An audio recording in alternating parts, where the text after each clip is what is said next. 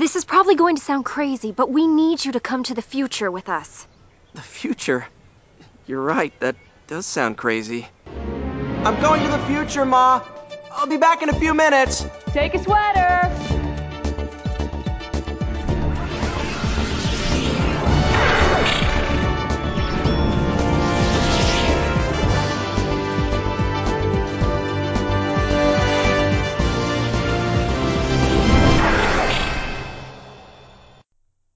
Welcome to the ninth episode of Zero Hour Strikes, the show that covers DC's 1994 crossover event Zero Hour Crisis in Time. Every issue, every tie-in, every zero issue eventually. I'm Siskoid. I'm Bass. And in this episode, we take a look at the Legion's End of an Era event, which ramps up to and includes Zero Hour. Uh, this is a this is a big one where we try to decipher Legion of Superheroes 60 and 61, Legionnaires 17 and 18, and Valor 22 and 23. I feel like I pushed you into the deep end more than usual, Bass. Uh, you think? I, I most of the time I don't even know who these characters are. So this was a this was a fun one. I I hope it was. I mean, we did cover all of Valor uh, at Yeah. some point uh, up to this moment, you know, because it, he was sort of born of the invasion in this continuity, and then it, it leads us through a bunch of temporal problems with Glorith and all of that, Yeah. and then finally it gets to this. So um, we kept those two issues, those two last issues, because we knew we'd have to cover them in uh, zero hours. So how did we get there, Bass? I have no idea, but you know what? I, I I'm one of those people who can jump into a series and not knowing what happened and still enjoy it. That's what happened when I was watching uh, Walking Dead. I started watching Walking Dead at you know, I don't know, it was season eight. oh yeah, okay. So I just jumped on season eight, kept on uh, watching it, and then went back and just checked out the major parts that I needed to.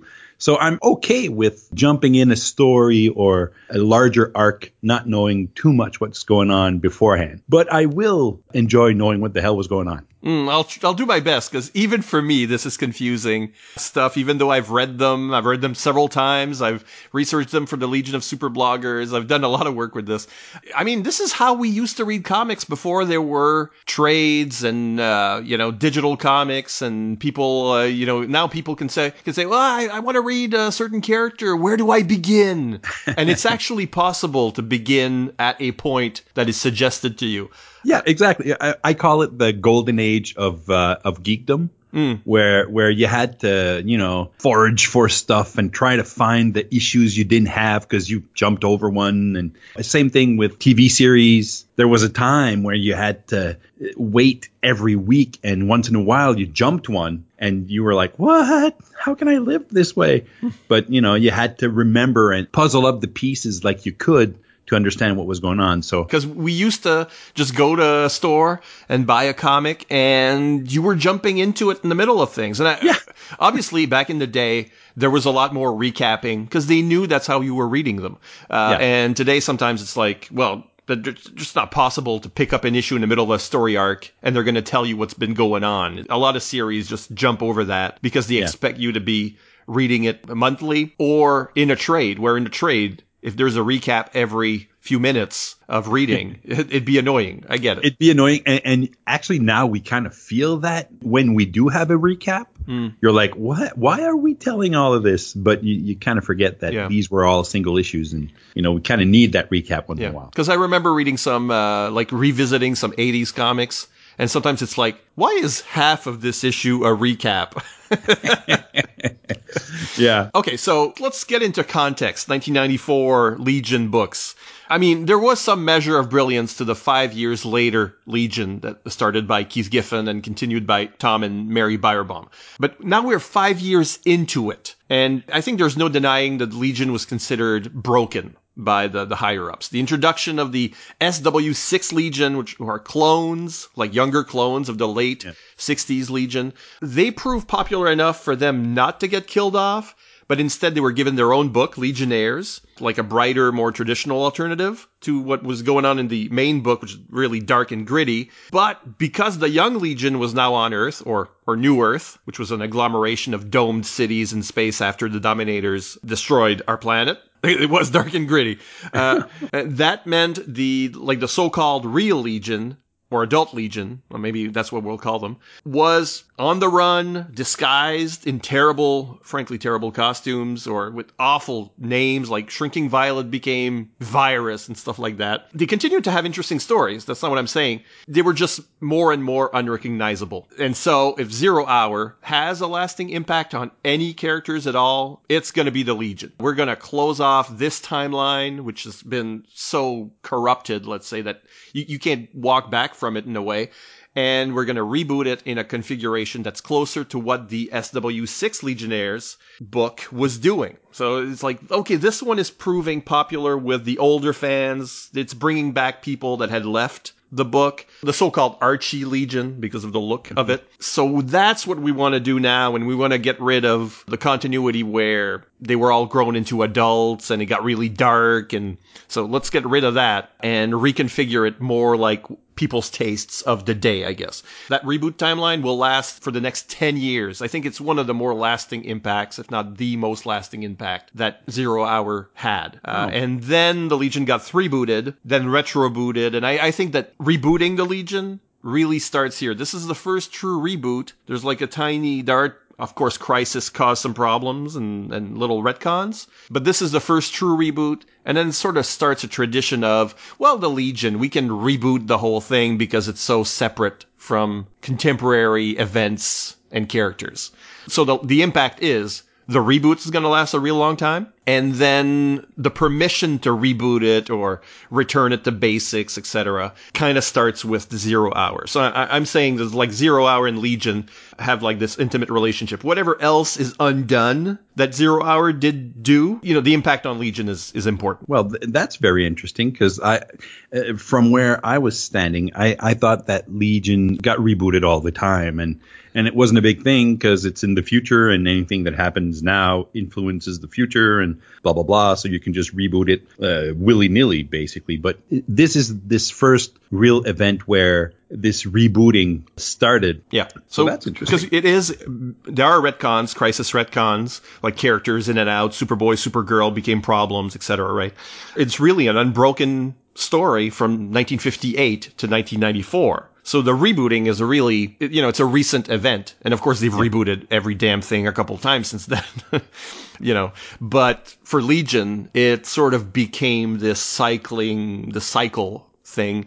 and I, I get it. Like you're thinking it happened all the time. Yes, it's yeah. happened all the time since then, but it was at that point a new thing to do, at least for Legion. Obviously, Superman had been rebooted, Wonder Woman had been rebooted. You know, they're not the original reboots, but for the Legion, it sort of became the the big fix. How do we? Oh, well, what do we do with the Legion now? And it's like, Mm, let's start over. Uh, and they've just started over once again. Uh, previously, just to, to, get us to this point, the, the founding uh, SW6 Legionnaires, so whenever I say founders, I always mean Cosmic Boy, Saturn Girl, and Lightning Lad, they've come to realize that time is out of joint. SW6 versions of Legionnaires who were never members of the team, like Bouncing Boy and Dream Girl and Starboy, have suddenly appeared. Pharaoh, formerly Pharaoh Lad, is now a statue in the Hall of Fallen Heroes, even though he shouldn't be. Uh, no one else seems to notice something is amiss. So uh, they leave for a time anomaly in the past in a time bubble.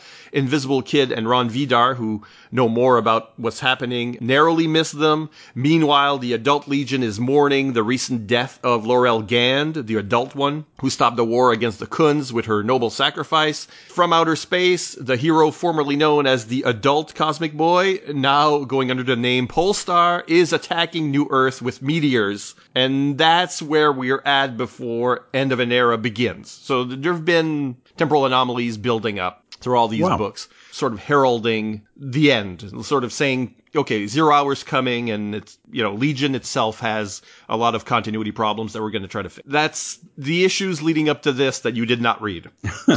Well, Cosmic Boy turned into Meteor Strike Man. So yeah, that's that's kind of weird. Especially the way they get out of it. Storylines are going to be interrupted by this because suddenly we have different writers. Like Tom McCraw is one of the writers here, and he was a writer. He's been a colorist on Legion for a long time, and he started writing as well. But Mark Waid and Kurt Busiek are just showing up for the end. So I, okay. I, I think it's like all right, everybody's fired. Let's put these guys who are really good with continuity and, and, and playing ball and getting, you know, getting all these events to match what we're trying to do cleverly. I think those are two writers that can do that sort of thing, that mm-hmm. understand superheroes in a way that they're not just they, they could jump into any book and do something interesting with it and play with that, that continuity and that you know make it interesting. They just show up for that end basically. So this is an assignment. All right get us out of all the storylines that have been going on and give us like a big finale for these characters because after this it's, it's done. Wow. yeah. So the, they're they're comic book ninjas basically. that's uh Just- i like that. And i didn't even know how to keep the recaps reasonable there's so much stuff going on There's a lot of stuff. I mean, there's six books. And we'll do it one at a time, basically. We'll Yeah, yeah. yeah. End of an Era is a rush job by Tom McCraw and Mark Waid on the Legion titles, Kurt Busiek on Valor, uh, with art by Chris Gardner, Dennis Kramer, Colleen Doran, uh, Dave Cooper, Stuart Immonen, and Ron Boyd, depending on the series. Well, there. That's my credits page. In Legionnaires number 17, that's where it starts. Polestar is attacking New Earth, thinking he's fighting the Khunds, but once the Legionnaires destroyed his gauntlets, he returns to normal and they realize he's Rokk Krinn of the Adult Legion. They bring him to Shanghalla, where Laurel Gand's memorial is taking place. Invisible Kid and the two Brainiac Fives interrupt the funeral with an unspecified message for Valor, and he, Shadowlass, anomalous Dev-Em, there's, Dev-Em is like this character from the previous continuity who shouldn't be there, and Andromeda, the young Laurel Gand, take off in a hurry. Invisible Kid, Brainiac 5, and Rond Vidar then try to explain the temporal anomalies accumulating in the late 30th century using memorials that shouldn't be on Shanghalla and images projected from a time beacon as examples. More anomalies crop up as we read. And then a host of Silver Age villains materialize out of the time beacon and fight the assembled heroes of both legions. During the fight, Rokk Krinn feels compelled to leave and surrender to Mordru and Glorith, who are waiting nearby and are the apparent architects of this threat. Once the summoned villains vanish, the Legionnaires try to get their hands on the sorcerers, but they vanish too. Dawnstar is sure she can track them and rescue Rokk, but she vanishes from the timeline completely. And uh, she brings that terrible costume with her, thank God. Uh, that, that's not her usual look. So that's the first part of it. Annoyingly, it's branded end of an era conclusion instead of part one of six, which I'm sure is The confusion started there. yeah, it, I mean, it's a conclusion that begins here, I guess, but uh, I think that's probably just a production mistake. Is probably what's going on there. It's or Uh, or well, else it's I- just counterintuitive. I think they tried to get into that countdown thing. Mm. Y- You know how everything counts down to zero hour? So I kind of figured out because there's the other one, the last one is the real conclusion. okay, So, I, so I thought, all right, so we're doing like this kind of countdown type thing. So we started with the start of the conclusion. Maybe I don't know. I, I think it's like a mistake, and then they caught it, and then they went, uh, "What do we do with the last one? Let's call it the real conclusion." Oops. Clever boy. What do we do with this one?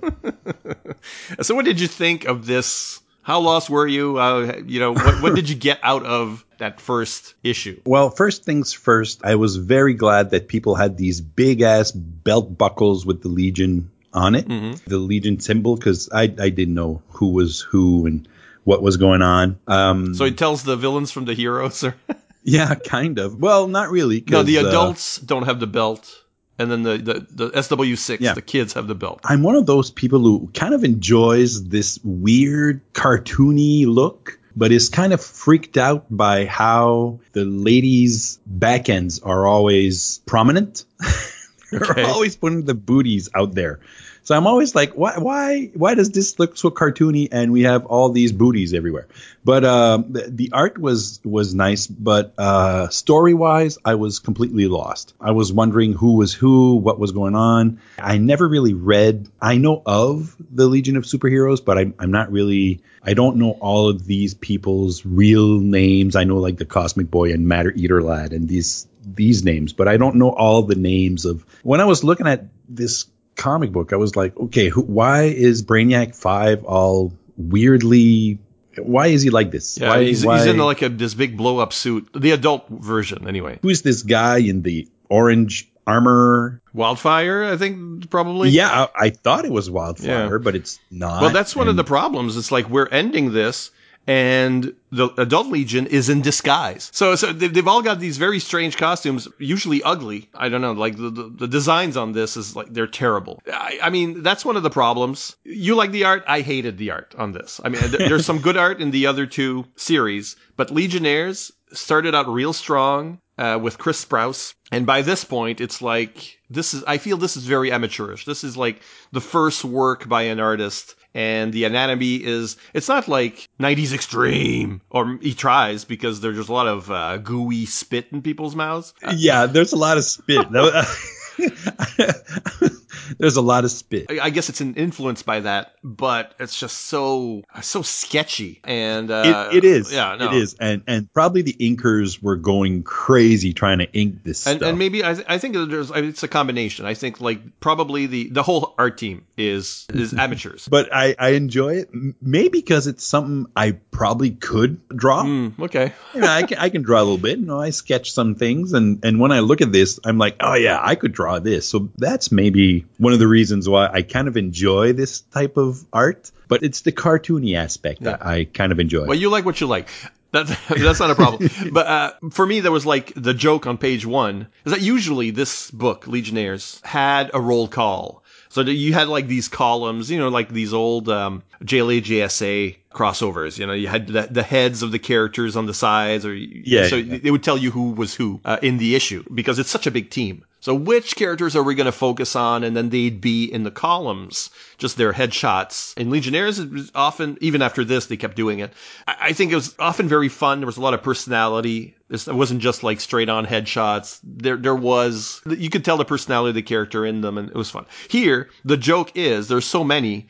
The roll call is just a big brick of a book called Who's Who in the Legion of Superheroes, which was also a series where you know uh, that we covered on the Fire and Water Podcast Network under under the Who's Who banner. So it's like uh, you want to know who all of these guys are? You know, read the the Who's Who basically. So that's the joke. But for someone jumping in, that is the most unuseful. Useless. It is. a joke, you know, it doesn't really help. And even, and, and I get it because they don't just use various versions of each Legionnaire. They also bring in characters from the past. You've got, uh, you know, the Legion of Supervillains, the original Legion of Supervillains from, you know, all of this stuff is from the 60s, basically, you know, from Superman 147 or Earthlow, who gets blown up. And I, I like it because you see his, he's a robot with hate program into him. And then you, there is like this reel of tape labeled hate that pops out of him when he gets blown up. oh, that's beautiful. Yeah, that's a real, like a real throwback. This is real Mark Waid here. So that's from Adventure Comics number 300. Beauty Blaze from Adventure 355. You got Satan Girl from Adventure uh, Comics 313. But we're not really introduced to these characters. They just show up and hopefully you're a fan from way back or you know your Legion lore because that's just not going to register much. You know, they, they don't do much with it because as soon as it starts, it's over. The villains appear, they disappear. We go to a funeral, it gets interrupted. Uh, you know, Polestar or, you know, Rokk Krinn is attacking New Earth, and then, oh, gee, what was I doing? And he stops. So there's a lot of this stop and go, just trying to get, you know, the pieces in a row. So, yes, the writing is a real mess. I'm afraid.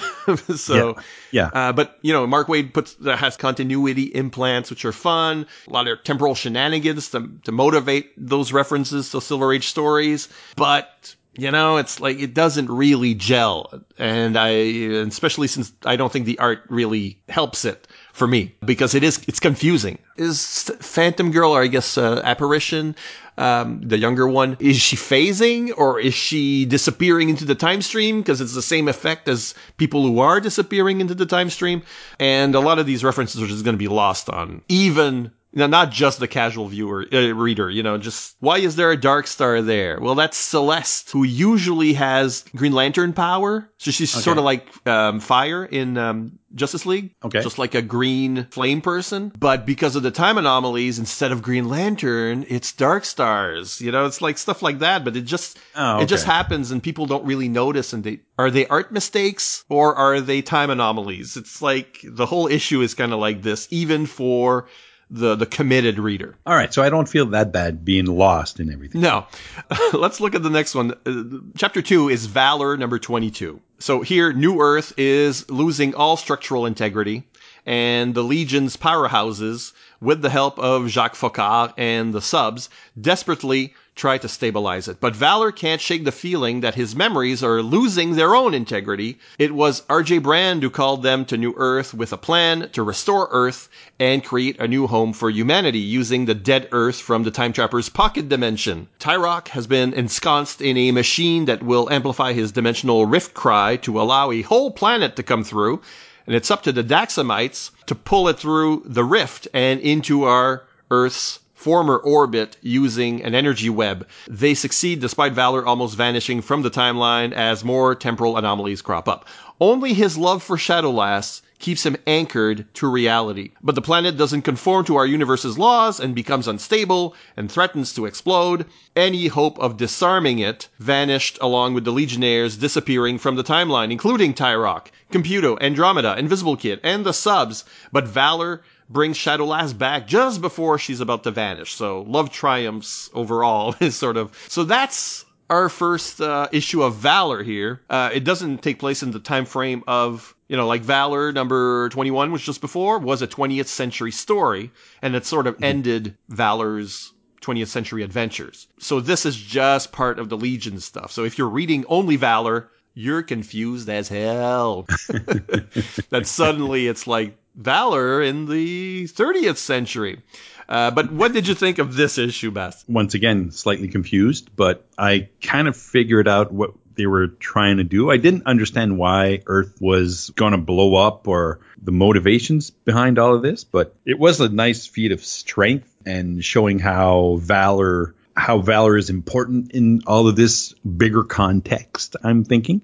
It was once again, most of the time, I'm wondering who these people are. Why should I care? And I did have this little thing where, where Shadowlass and Valor, you know, she's the anchor and, and the, their love keeps them, you know, united and, and on the same plane of existence. And that was very, uh, Flash-ish or, or Superman and Lois Lane you know, so I, I thought, oh, okay, so they're trying to make us believe in this couple. Yeah. It's one of the it's the Legion power couples, yeah. Coupling, I guess, is a big thing in the DC universe, and and and once you have this connection with somebody, uh, you, are going to keep it forever, I guess. Nobody breaks up in the Legion, I, am guessing. I don't well, know. It happens, but uh, it happens. Yeah? We, yes, because uh, I guess famously, Lightning Lass used to go out with Timberwolf. She dropped him in favor of Shrinking Violet. So that became like a big, a, a, different power couple. That that became another thing, yeah. But there are these couples. I mean, Lightning Lad and uh, Saturn Girl got married. Bouncing Boy and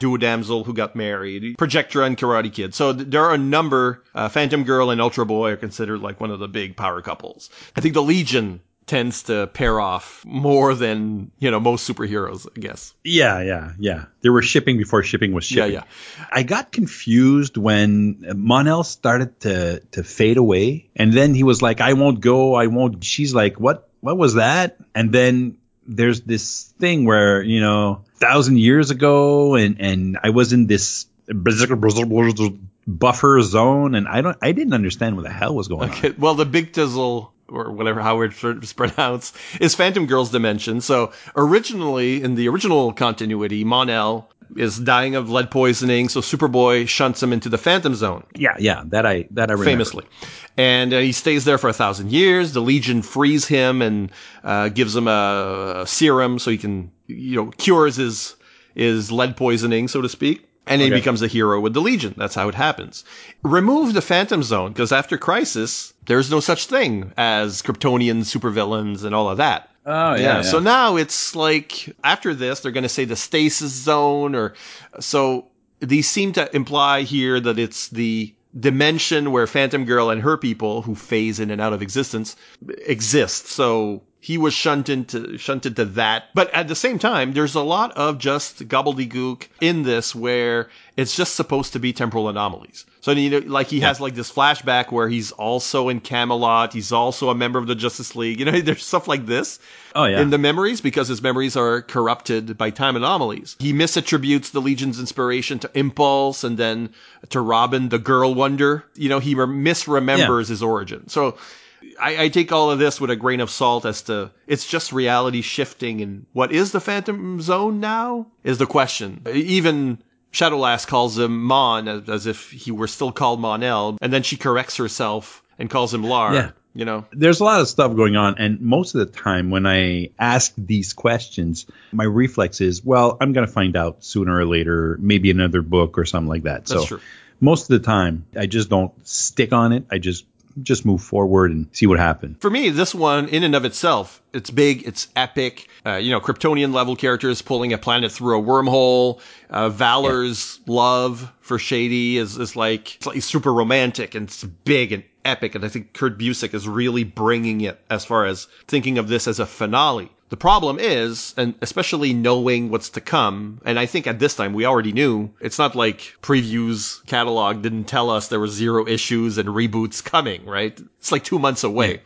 I think it's like the, the, the 5YL timelines death throws are a bit of a mess, and it's, it's really not because of the zero hour style temporal aberrations, because to me, as an older reader of these books, I, I can catch the continuity references and that can be fun. Really, it's because everything the characters do is essentially futile. Who cares if someone vanishes or if Earth gets a happy ending after all, or it's all going to be reset anyway. And I, I, like as readers, if we knew, if it was announced or it's at least suggested by the fact that there's a crisis going on, I, I wonder, was this a possible solution? Let's get rid of the adult clones. Like they, they Yeah. disappear from history, and that's what's mostly happening. The kids seem mostly fine as far as disappearing. And then the SW6 can be called the real Legion. Let's just say the, the adults were clones, not the kids.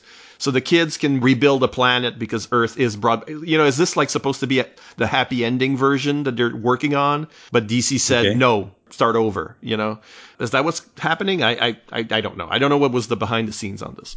The art was great also. I, I like the the bold coloring and the bold strokes. And if you want to do a love story with the Legion, Colleen Doran is, is basically the, the, the person you call because she, she's done a number of them and she's, she's well known as a Legion. She was a Legion fan before, you know, before she ever worked on, on any Legion books. That's a nice way to start off.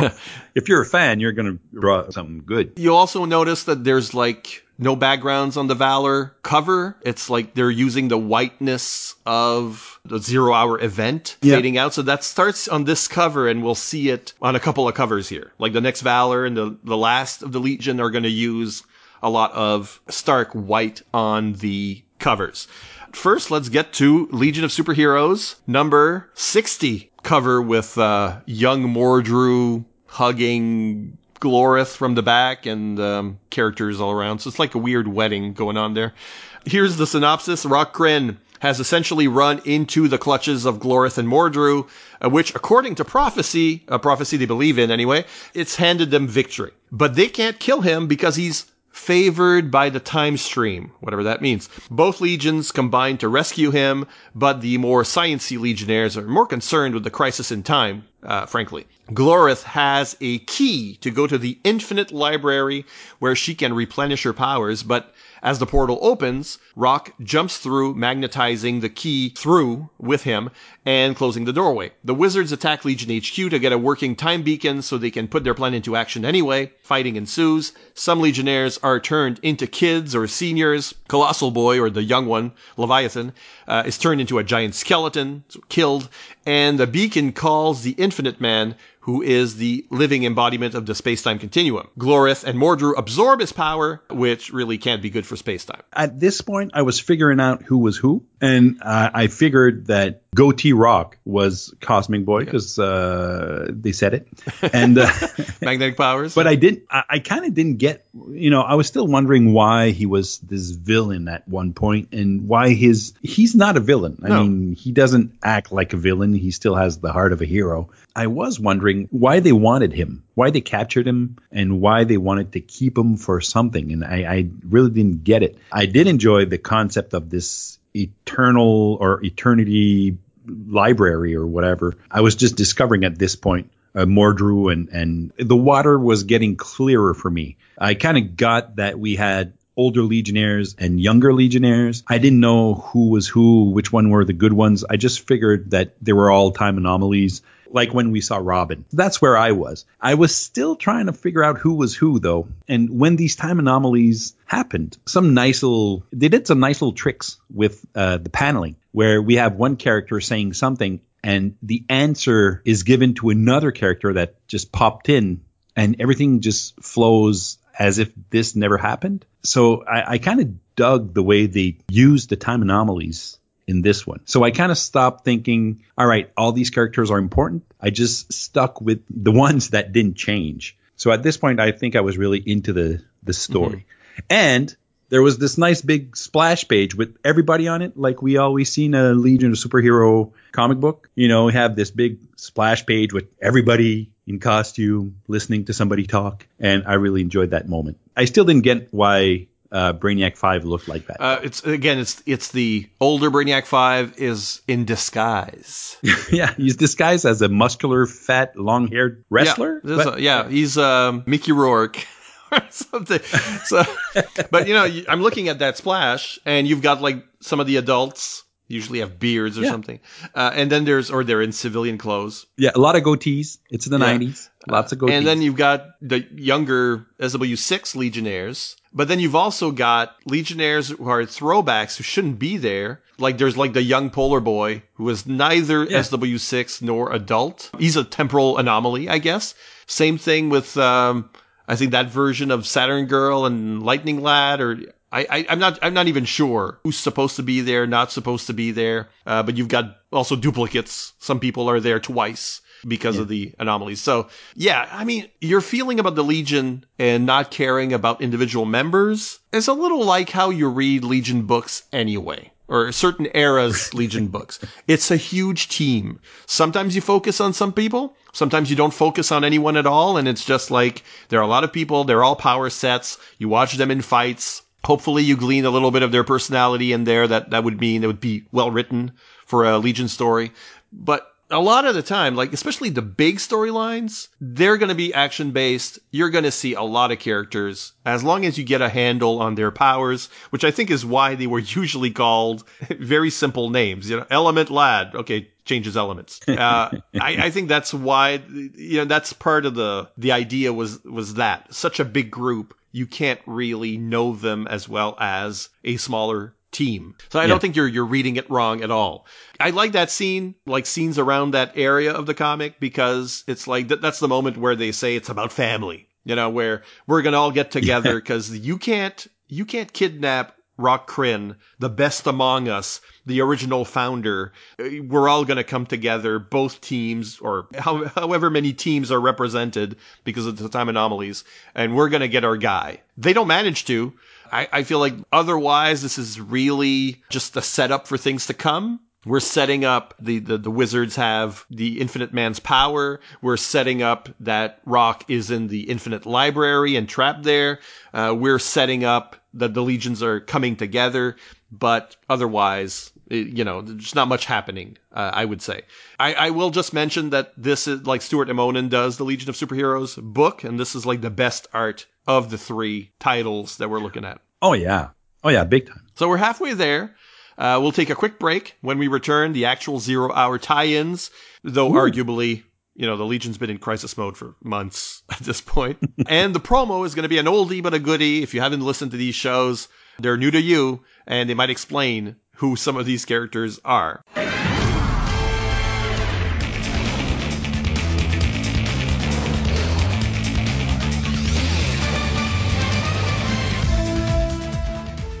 229 different characters spanning the galaxies of the Legion of Superheroes, presented across seven comic book issues.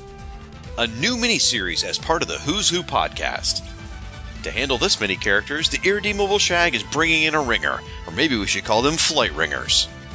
Who's who in the Legion of Who's who in the Legion of Who's who in the Legion of Superheroes? The Legion of Superheroes. In the Legion of Superheroes the Legion of Superbloggers team up to present Who's Who in the Legion of Superheroes, a three episode miniseries in 2017, part of the Who's Who podcast on the Fire and Water Podcast Network. Long live the Legion!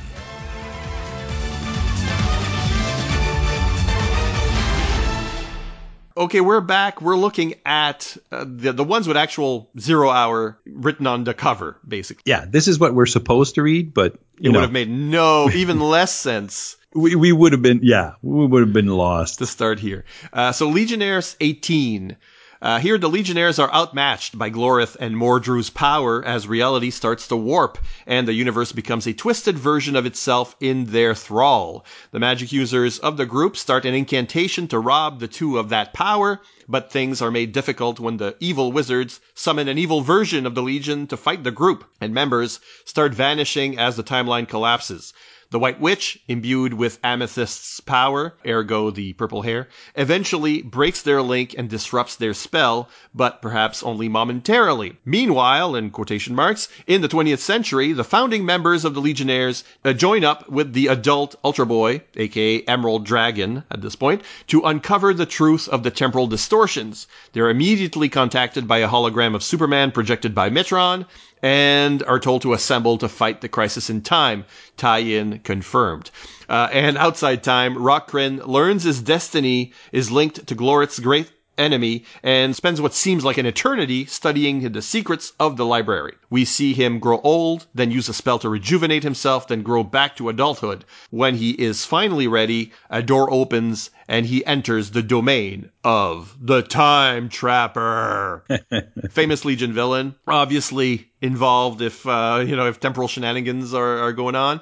So, um, are we getting closer to, to, some answers here? Oh yeah, big time. I really enjoyed this one because I guess understanding what came before was uh, was uh, at least I got some of an understanding of what came before. And in this one, I was like, all right, older legionnaires, younger legionnaires, everybody's fighting these two people who took on who just stole the the eternal guy's power. I don't remember his name. Uh, not important. Infinite Man. Infinite Man. And uh, and I I did enjoy the still with a lot of spit in the mouths of everybody screaming. uh, but in this one, there's a lot of stuff going on, and I because we see the older Legion with the traditional costumes and everything, I'm I'm more focused. I don't I, I don't know how to explain this, but everything seems to be clearer at this point. I get that we have like a variety of people, even if I don't know everybody, like in the circle of sorcerers that they do, they do an incantation or something. I don't recognize everybody, but I do recognize some key players, and these are the ones that will go on. So I, am like, all right, I'm I'm getting all of this now. I really did enjoy seeing the Mordru and Glorith uh, version of the Legion, the Evil Legion. I was kind of disappointed that nobody had a goatee. Yeah, they, they really um, didn't do much with it. They've got red eyes. No, they're more ruthless. Yeah, I was like all excited yeah. and was like, okay, this is going to be a huge fight, and it it was fine. And it's a way to bring, but it was you know characters that we haven't seen, like Karate Kid, Block, uh, Star was yeah. in there and gone, Invisible Kid, the original Invisible Kid. You know, there's some of these characters that we haven't seen, so here they are as evil versions of themselves. You know, yeah, it's not. It's a little disappointing, but at the same time, I don't think this is the art team, because this is the amateurish art team of Legionnaires. I don't think that's the best team to design evil versions of the Legion in what seems very much like a rush job. You know, it's like if we bring in writers at the last minute to tie into a crossover that's just like two months or this, it's like next month by the time they start this, they're already tying in. I think there's, there's some rushing here. So redesigning the Legion was probably not possible for, for this, this group yeah. of uh, creators. You know, I, um, I feel like this one, it's the last Legionnaires essentially before it reboots. And there's no real send off. I mean, the kids aren't really involved much in this. No, they they don't disappear. There's no like sacrifice from them. So I, I always felt like, uh, I, I, you know, I wish the last Legionnaires was more about the SW6 Legion, but they'll get their due later, I suppose. You know, except for the, the, their founders, which go to 20th century to take part in Zero Hour. We'll see them in a couple of issues of Zero Hour as a consequence of this. But yeah, the Evil Legion to me is a little boring just because they're not redesigned much. I kind of feel like they're put there as filler because I was all excited, but they they they got beat down pretty quick. The one interesting thing that happens though is uh, in the uh, the library. Yeah, I think that's the best uh, part of the issue. Rokk grows old, goes young, grows older, becomes just like he was. Yeah, they, they put that at the bottom of each page for a while there. Yeah. And it's kind of a flip book. You could go and, you know, you, you'd see him Yeah. get older, younger, and, and back. And uh, that's like, that's part of the epic nature of this. This is what I like about this finale. Regardless of its problems, and there, there are problems. I mean, I, I feel like, yeah, you're right. The, the fight with the evil legion is kind doesn't serve much of a purpose. Uh, much like, Yeah. let's do incantations to rob the power of the wizards. It fails. And then just like White Witch just stands up and says, oh, enough is enough. And, and sh- she manages it alone. So, you know, there's a lot of this padding going on. But just because it's like we've got six issues and six issues is too much in, in a way, you know, it's like, it, kind of feels like uh, you know fan service before fan service was popular. Somebody said we should have an evil version of the Legion just because it's going to disappear anyway. We should have a So- chance to see Block somehow. It's like, oh well, um, let's put him in the evil ones.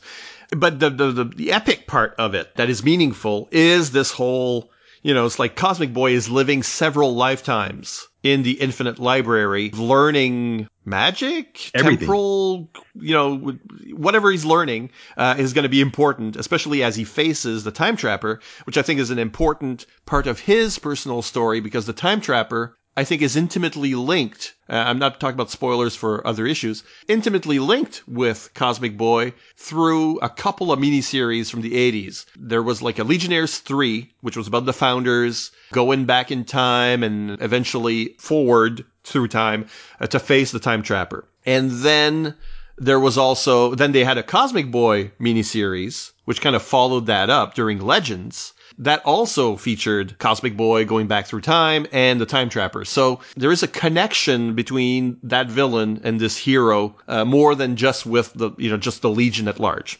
what it, what it did for me, not knowing everything going in, it really put the focus on how he's important. So all of a sudden we have all these characters just fighting and, and doing the usual stuff, and he's very like there's this really big contrast in action, in effervescence, in everything. There's this huge contrast with him in the library just learning and these people just fighting it out. The focus really, even if everything's moving in one place, my attention was all on this one person in one library reading books.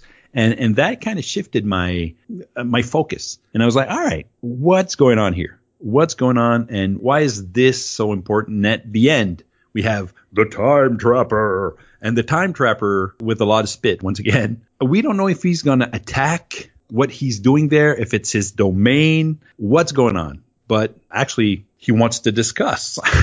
So it's it's a weird thing and all the focus goes on on Rokk in this one. I really find that intriguing uh, within the context of this one book. The story continues in Valor number 23, uh, which is much less focused on Valor than number 22 was. And then we're really looking at this story, uh, you know, like jumping back and forth through every important piece of it. In Valor 23, Valor and Shadowlass reach the Legion and help them fight Glorith and Mordru with the additional help of Superboy somehow returned to the timeline. By playing on Glorith's 1000 year unrequited love for Valor, uh, which we did cover, uh, you know, in the in- invasion, the Valor special that we did. Uh, they defeat her, and the Infinite Man's energies start bleeding off her. The two Dream Girls push Valor into the, the stream, and he is imbued with the energy, now able to fight Mordru one on one. Meanwhile, outside time, the Time Trapper is telling Rokk Krinn his story. That knowing of the upcoming crisis in time, he has ever been dedicated to preserving the Legion and its version of the 30th century. That it was he who created temporal duplicates of the Legion and stored them in the vaults of the Time Institute. And these became the SW6 Legion. Not clones, like genetic clones, but temporal clones. That he created the Pocket Universe Earth as a refuge for the Legion, but that it was destroyed in events out of his control. Uh, Then that he acted behind the scenes to keep the team safe at the risk of playing the villain. So he's always a big manipulation, helping them while also opposing them. And finally, that he is Rokk Krinn himself. ta, ta, ta, really really i was like oh this is Back in normal time, Valor unleashes the Infinite Man's energy on Mordru, who absorbs it until he overdoses Everyone attacks him in his moment of weakness and he vanishes, sent to the interior of a planet by Saturn Girl's implanted suggestion where his natural claustrophobia should keep him prisoner. Except it didn't work as well as she wanted because he teleports to the core of the pocket universe Earth, which is about to explode and free him once more. The one casualty of this last battle is Shadowlass, fatally injured, but she is wiped from the timeline before she actually dies. Valor soon joins her. All seems lost, but Superboy gives a rallying speech before vanishing himself, and the Legionnaires, filled with hope, vow to find a way to win the day. This one is also big and epic. I think Busick is really pushing those those boundaries. Uh, I think my one, you know, my, my one gripe, let's say, is that Shadowlass has a gruesome death, which is all bubbled and you know, like takes away from the romance of that moment. I think It kind of reminds me of uh, that that weird romance horror movie. I think it's Slither. It's called. I don't know it. It's this thing where this person turns into this slime ball monster, but his wife says, "Well, you know what? We're married, so you're my husband now," and she still loves him. The, the monster eats people, but doesn't eat her. And, and anyways, it, it's gruesome. It's kind of disgusting, and yeah, it, it takes us away from the romance. I mean, it, it wasn't necessary at this point to make her bubble up, but I guess 90s. Yeah, 90s, and it's. I mean, I don't. Ugh. There's still a, a great moment where Valor, you know, is is completely hopeless in that moment, and then Yeah. he disappears while you know he's really crying and, and whatever. And I mean, this is still one where he becomes a big giant and punches Mordru, which uh, it's a weird use of Mordru personally, but you know, and you've got the big speech by Superboy, who was. You know, Superboy was the the reason the Legion exists, basically, in the original timeline. So Yeah. it's kind of coming together. And by this point, I'm looking at the roster and it's like, okay, now Saturn Girl is from the disco era with the, the pink bikini uh, thing. So, Yeah, you know, yeah. we- we're getting a lot of looks, uh, but sadly still fat suit Brainiac 5. Yeah, yeah. I, I kind of like, you know, Superboy does all this speech and he is, all right, now let's go. And he, he disappears. And then somebody says, who was that? that to me, I actually lulled for real. All right, this is funny. Somebody, this is yeah. funny. Well, I mean, for some, some seem to know and maybe some, maybe none of them know. It's like, well, I guess he's a member of the Legion in some temporal corner. Yeah. Even they don't care who's in this book. They, they, I mean, they're in the book and they're like, yeah, I don't know who this kid was. He has powers. He's strong. He did great speech. Who Yeah, was he? And I think it's Ultra Boy that asked the question. It's hard to say because he's he's cropped. You can they'll see his like side of his face. And Ultra Boy's, you know, first appeared in a Superboy story rather than a Legion. So yeah.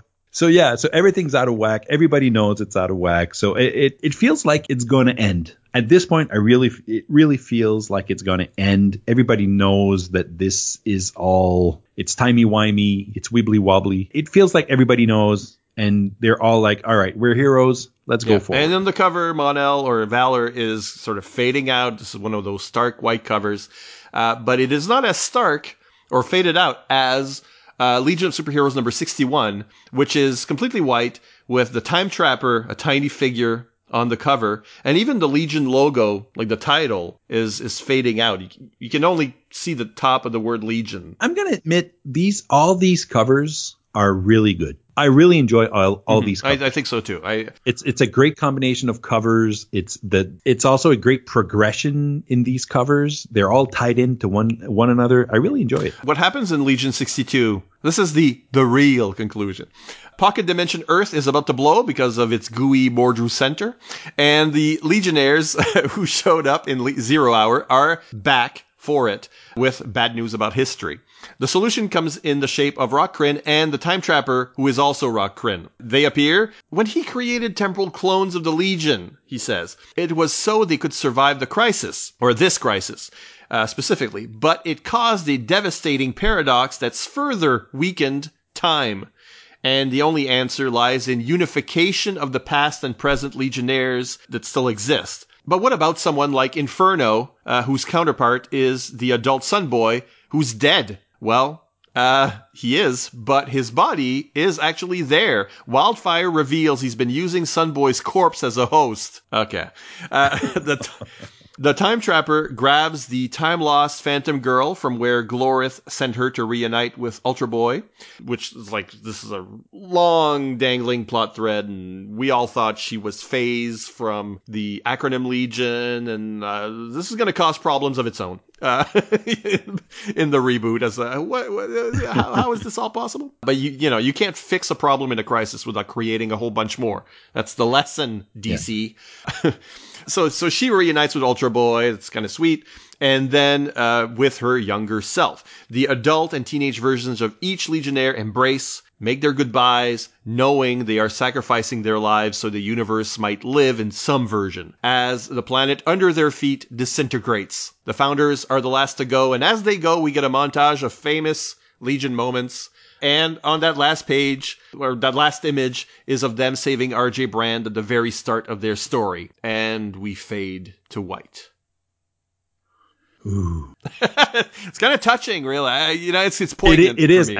It is. It is very touching, and and this really felt, except for the gruesome face, because '90s, it really felt like goodbye. And even though I'm not really connected to these characters, I still really felt that you know, this was over the goodbye. It, it was touching. It was really touching. Yeah, I think so.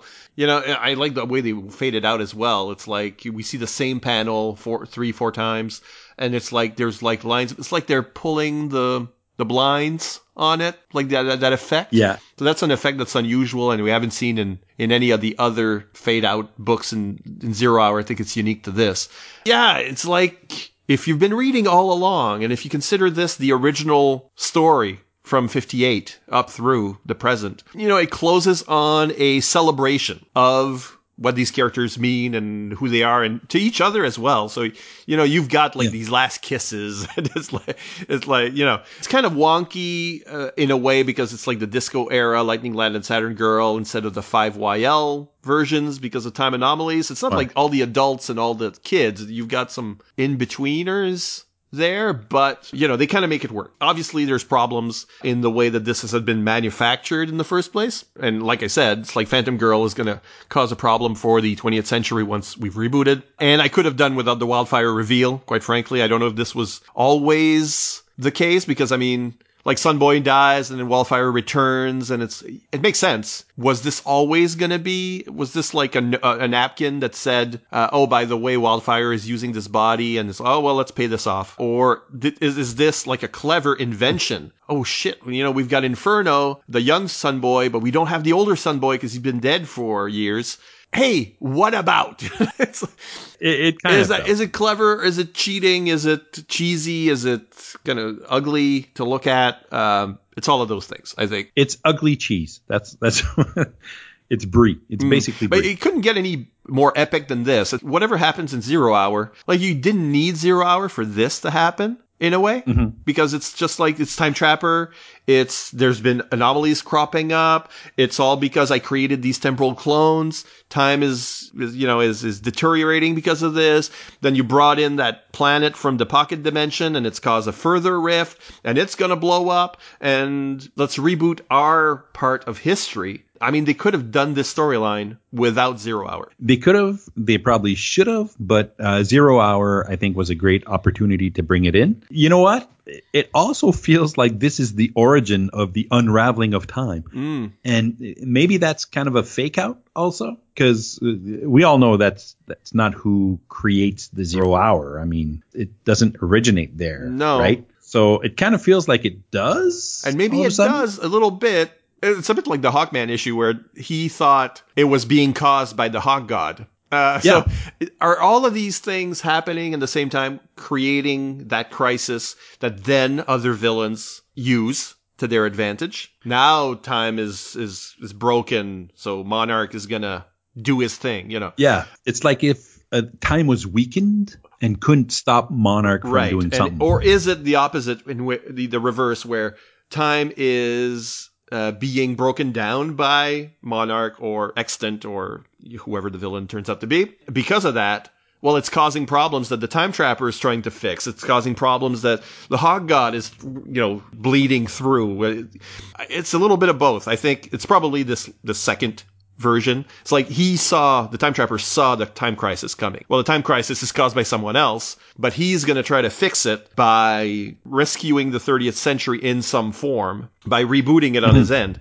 And we'll see him in Zero Hour itself. Uh, so I've got this like big theory about the time trapper that he is a different person in each continuity, uh, and he is like the representation of that continuity sort of thing. So in each continuity, there must be a time trapper, but that time trapper, basically a different person grows up to be the time trapper. In this case, Okay.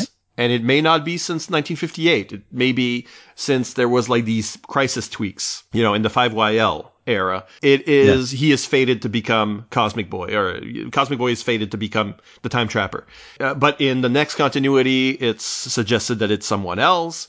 And in the, uh, ultimate, you know, like in Final Crisis, uh, Legion of Three Worlds, uh, he's Superboy Prime is the time trapper. Uh, Each continuity sort of has their own time trapper that is in their image or the image of the of that continuity. I think I I probably discussed this somewhere sometime. Uh, I remember I don't remember the details too much, but uh, I, I there is a way to look at this and make sense of it. But the time trapper isn't always the same person. It's a little bit like Kang, uh, Immortus, um, you know, in Marvel Comics, like the time traveler uh, villains, Ramatut, Kang, and Immortus are all the same person. Finds a time machine, and then he does different things depending, and he becomes different people. Time splits up. Yeah. So time trapper's kind of like that. Any final thoughts about the whole shebang? honestly, confusion aside, I really did feel like this was a series finale, as if they were ending something that was long lived and needed to end. I mean, it didn't end, it restarted and everything. But I think, uh, from what I've read, which is these six books, this is a nice way to just tie up everything and give us a clear reboot down the line. So uh, I think this is a nice, uh, a nice goodbye for everybody. I kind of feel some closure here, even though I don't really know him. I kind of feel some closure. I agree with all of that. We'll listen to another short promo, then we'll come back with your feedback from the previous episode. Welcome to the world of tomorrow! The Legion of Superheroes through the Silver Age, the Bronze Age, the Baxter series. Five years later, the reboot, the three boot, the retro boot, the animated series. We have banded together as the Legion of Super Bloggers to cover it all. Seek us out at legionofsuperbloggers.blogspot.com.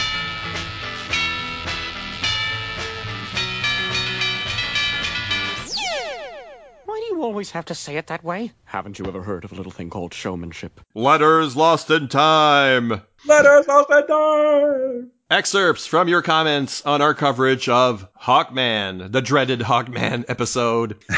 uh, Chris Franklin says, Ooh boy, I don't envy you guys. What a mess. And I mean, Chris, if you think that was a mess, how about this episode? Uh, he says, uh, Hawkman's continuity was already a raging dumpster fire, and then adding all the Native American heritage stuff to it when he already had Egyptian heritage was like the fire spreading to a nuclear power plant. Merging the characters together really didn't solve anything. I think if Silver Age Katar Hol had emerged from Zero Hour somehow, it would have patched up DC history more. But what do I know? All I know is classic Silver Age Hawkman has never truly returned in any subsequent DC continuity. I think Geoff Johns did the best he could to make it all work out in his JSA and Hawkman runs, but then people wouldn't just leave it alone and mucked it up again. Poor Hawkman. Even Power Girl and Donna Troy look at him and just shake their heads. uh, David S. Gutierrez says, Bass survived the gauntlet. Congrats. Warrior, But boy, does Hawkman later lean hard into the more spiritual world. There is an Avatar arc, uh, lots more exploration into the Hawk God stuff, and the loss of Shayera. In retrospect, her sidelining is merciful. It's not a lot of love for what comes next for Hawkman either. No, not really. I, I think I'm not the only one that doesn't really enjoy Hawkman. Hmm, Brian Linton says, warning, the following comment has nothing to do with Hawkman and is really a thinly veiled attempt to indulge my teenage fascination with heraldry. Okay, nerd. Uh, he says I was big into heraldry back in the middle and in the Middle Ages. I was going to say I was. Yeah, a lot of people were big in, into heraldry in the Middle Ages. Yeah. Uh, no, back in my middle and high school days. So I got a big kick out of Bar Sinister's appearance in these issues. Fun fact Bar Sinister is a pseudo heraldic term for a band that runs from the upper right or dexter side of the shield to the lower left or sinister side. In true heraldry, a bar is the term for a vertical band and therefore cannot run diagonally. The correct term for a diagonal band like this is bend sinister. But that just doesn't sound as cool. A little research on the internet suggests that Sir Walter Scott invented the term bar sinister, uh, which he used to imply bastardy. In a feeble attempt to tie it back to the comics, I see that bar sinister's special third arm, the one on which he wears a red glove, is on his left side below his normal arm. So it's the it's on the bar sinister part. You know, if if he wore Yeah. a shield, uh, his his extra arm is in is Bar Sinister. Unfortunately, the posted images don't reveal anything about the nature of Bar Sinister's parentage, so we don't know if he's a bastard or not. But kind of implied. well, you know what? It did, have something to do with the comics, Brian. I think that's was one of the more interesting comments that we got. It is interesting, and it's really how people, and, and in this case, Brian brought something to the table that was more than just what we saw. So thank you, Brian. Uh, let's look at Bradley Null's comment. He says, I do not like the Silver Age Hawkman. I met him on the Super Friends and he was my least favorite. Then the comic that made me a superhero fan, JLA 147, introduced me to a reincarnated Egyptian prince, Hawkman. I like that version much better. Because of this preference and my dislike at the time for comics that were too war-based, I wouldn't read Hawkworld until years after Zero Hour was over. The only thing I knew about the Hawks post-crisis was that the continuity was so glitched, it could be the entire reason for a time crisis on its own. I wanted Zero Hour to fix them, it just merged them into a non-explained mess. That merged Hawk God is the personification of my disappointment with Zero Hour in general. There is not a fix in Zero Hour, just some bad endings. There were starts to a whole lot of other books as a side effect, some of which were great. It's not the point. Instead of bringing back the multiverse, Zero Hour was a book of endings. Nothing is fixed in the series, just tied up. The DCU that this clears the way for is probably my favorite comic book DCU. The white pages and timing allow for me to tie it to Sandman. I like the idea behind the main bad guy and I like where they went later. So I love what this series allowed to happen. However, as a series, it's just a bunch of done now endings for characters who deserved a better end. He also mentions the Happy Meal toy that uses the costume from the series in the animated style, which was never on TV, uh, you know, the Batman Superman cartoons. But, but th- that is surely a time anomaly, Bradley. You know, that there were, there are toys not based on the cartoon, but with the cartoon look from comics of this era. I think there's also a Kyle Rayner. Zero Hour is a little bit like the just before Flashpoint. Okay, now everything ends. And then Yeah. we can start again or continue from a a certain closed off loop for some books anyways. Probably some books did deserve a better end, but if we're looking at this one we or this series we we read today, I think this is a great end. Endings are always hard, so at least starting a new uh, starting or, or having this crisis or crises I, i'd say because it's multiple crisis all in one with everybody ending is a nice jump off point for something new. Or jump on, hopefully. Yeah. Jump off sounds like uh, or jumping yeah jumping on point. So yeah i'm i'm not hating this right now because i kind of enjoy i'm kind of enjoying all these endings. I really enjoyed the hawkman ending just because it ended I mean, they say ending, but it's like this version of the character is now transitioning to another version of the character. It's not exactly uh, Zero Hour, except for Legion, Zero Hour did not reboot anything. It was like little retcons, little differences, and then we keep going on, but it's the same, you know, it's the same story that started, if you like, after Crisis. You know, it's the same story that Yeah. started with Man of Steel, number one, or whatever. so it was a it was a crisis of loose ends That's what they should have called it. Loose ends. Loose ends Crisis in Time. and says, I was a big fan of Hawkman's look in the Bronze Age when he still sported the Kubert look. I read the last showcase issues and bought the Shadow War miniseries and the beginning of the solo series that broke out of that mini. But it just seemed like there was never enough to keep my interest long term. I then read the Hawkworld mini and I was floored by it. The political intrigue of, Tana- of Thanagar, the sort of flawed Katar, the Truman art, all clicked. But once more, once the monthly broke out of it, it didn't grab me enough to stick around long term. In fact, the last solo issue of Hawkman I bought is later in this series when Wonder Woman, sporting the black bike shorts, guest stars. I loved Messner Loeb's Wonder Woman book at the time, so when I read the real Wings Hawkman in that issue, uh, I was flummoxed. So uh, thank you for covering these. I guess it's it's just the same as this Legion issue. It's like if you just jump into the middle of it, it's like, huh? uh, Joe X says one of my old sketchbooks has an amazing Steve Lieber Hawkman from this period. I told him to go full Kubert on it, and it's gorgeous. Should dig it up and put it online. Please do. Clinton Robinson says, "Well, you guys made it through Godspawn. I'd love to tell you things get better from here, but."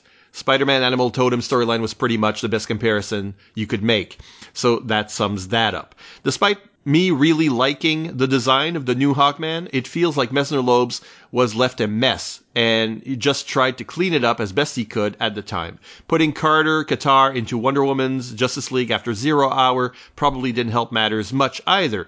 Hard to tell stories about a character when nobody really knows anything about him yet. Diablo Frank starts with a quick recap of his history with the character. Uh, it's very quick. 1966 Hawkman and Justice League of America shorts weekday afternoons on UHF. Super Friends. Superpowers figure. I got that one too.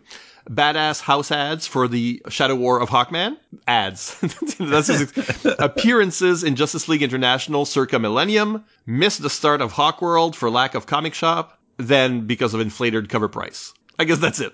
He says, I definitely recall buying the gold foil gimmick cover Hawkman number one and not liking it enough to continue, at least uh, partially, from its clearly taking place in the middle of a story begun in the previous volume. Somebody decided in the 1990s that they didn't need to carefully orient new readers at entry points like a debut issue, and I feel like we're still paying the price for that. The Bloodlines tie-in uh, annual at least explained what was going on there, as the previous volume had left Katar, Shayera, and Count Viper in each other's bodies.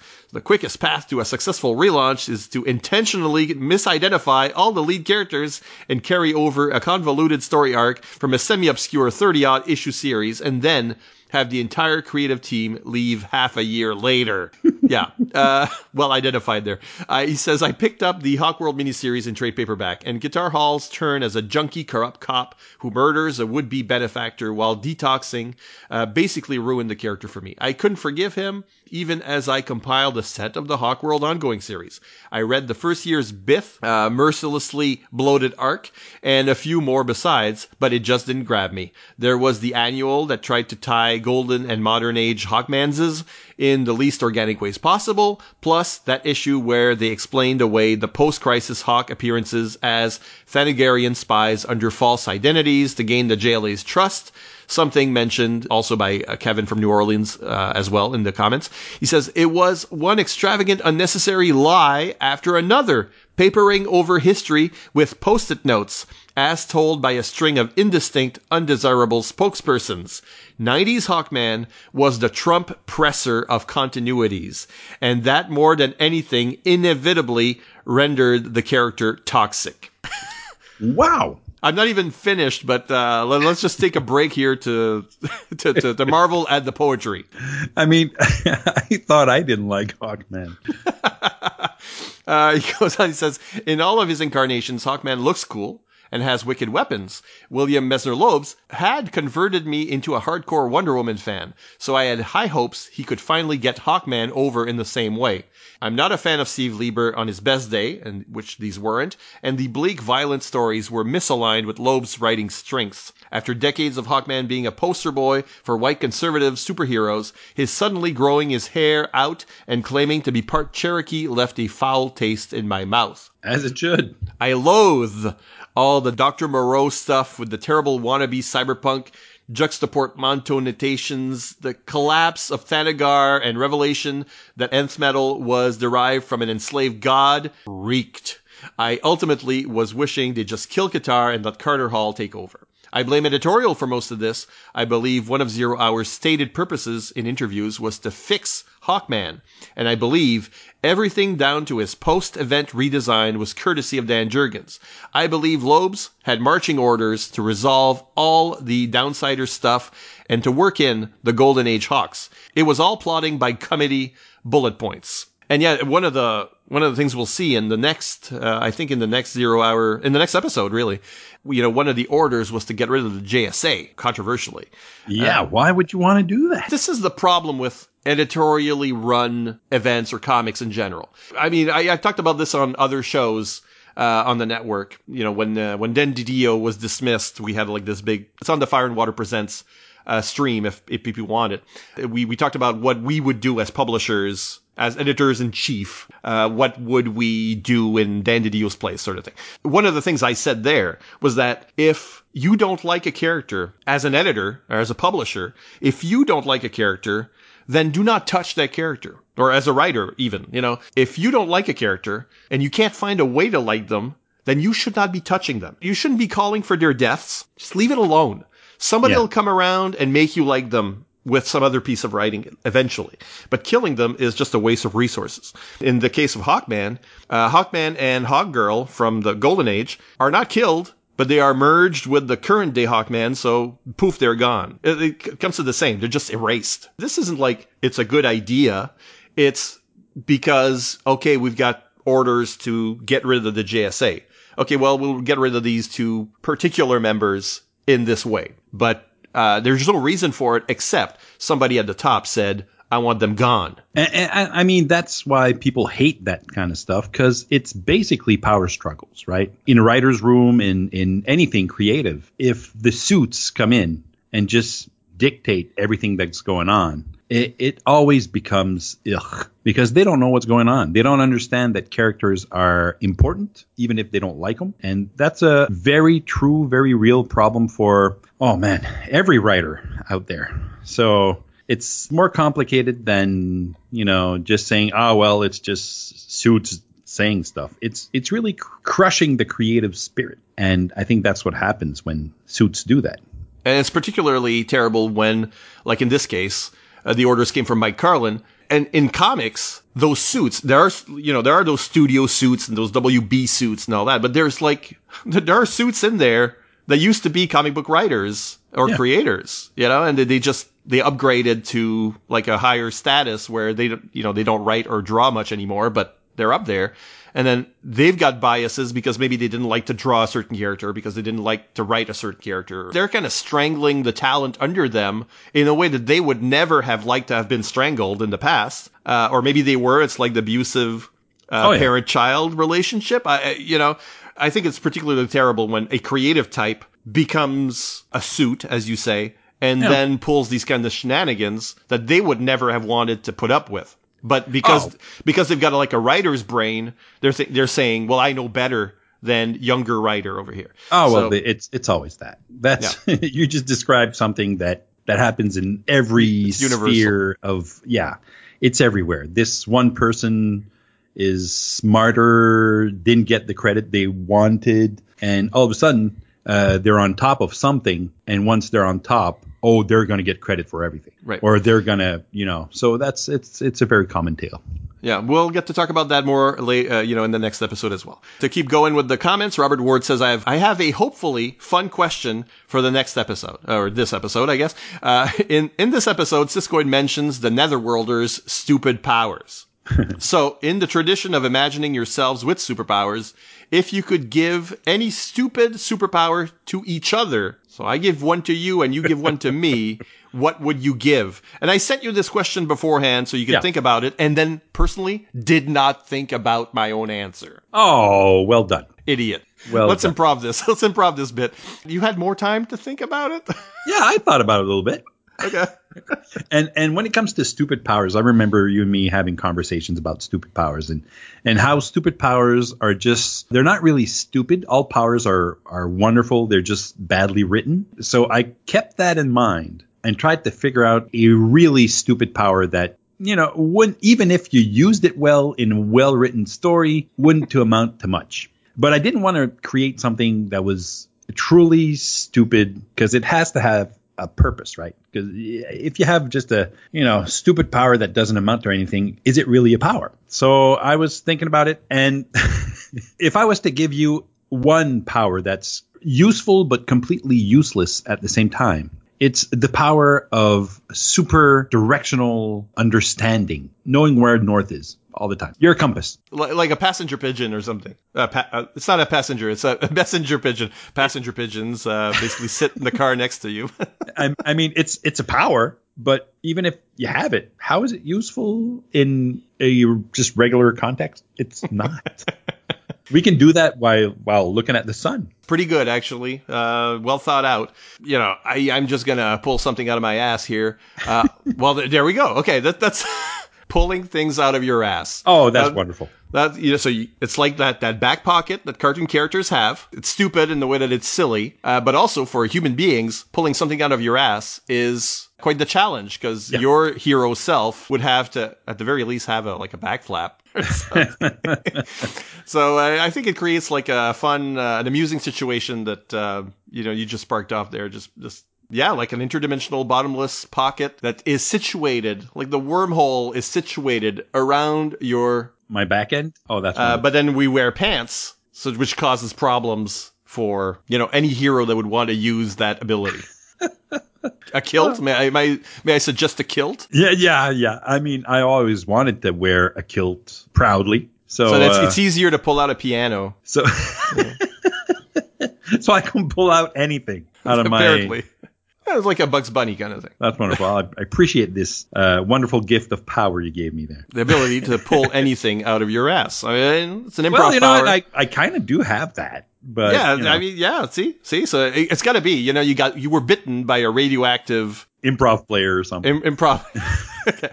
and then, um, and then it has to be a power that has something to do with you in a way. You know, like Spider-Man, uh, felt like a bit of a creep, so he became like a Spider-Man. Uh, you know, Oh, Sandman- okay. stuff like that. You know, it's got to be a little bit about the personality of the person in a way. So. yeah, yeah, I get it. It's Thank you, Robert, for your question. Finally, we've got Tim Price. He says it's a rare exception uh, when an out of continuity story transitions to being in continuity uh, and does it well. The only example I can think of doing that well was Truth, featuring Captain America, uh, which added a fascinating history to the hero's origin without adversely affecting him and inspiring other interesting stories. Hawkworld, which was originally supposed to be out of continuity, but was integrated, did not do this well. I loved the mini and the series, but I'll say it, in terms of DC continuity, it was a mistake to do it, which pains me because I legit enjoy those versions of Katar and Shayera, but it saddles the characters with unnecessary baggage. It's also frustrating that overall, I think the stories are entertaining,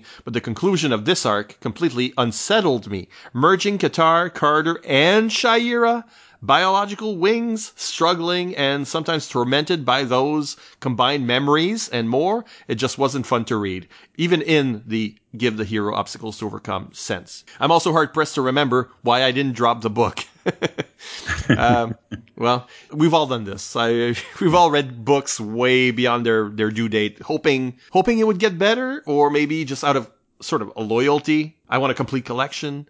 I, I know I, I read Uncanny X Men way beyond what I thought was still good comics. I think a lot of comic book readers they don't have a problem, but they they do commit a lot, and that's a that's a good thing because I think uh, a lot of times writers change and you know artists change, and and you're like, all right, I don't really enjoy this comic book, but maybe the next one will be better. Maybe the next one will be better.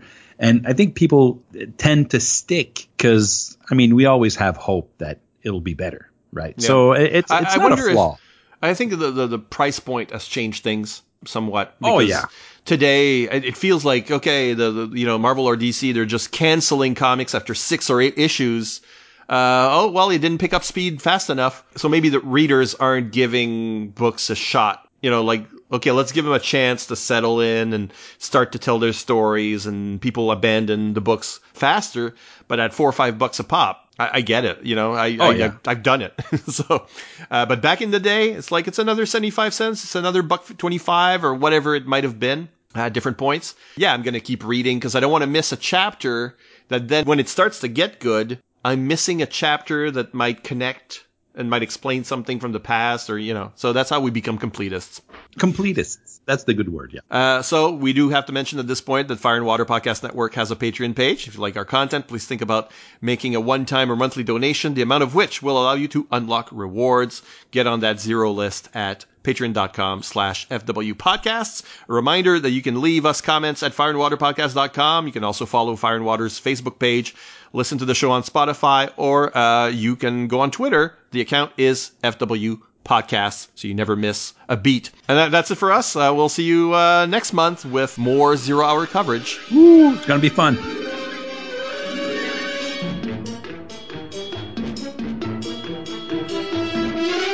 next time on Zero Hour Strikes. Zero Hour number three.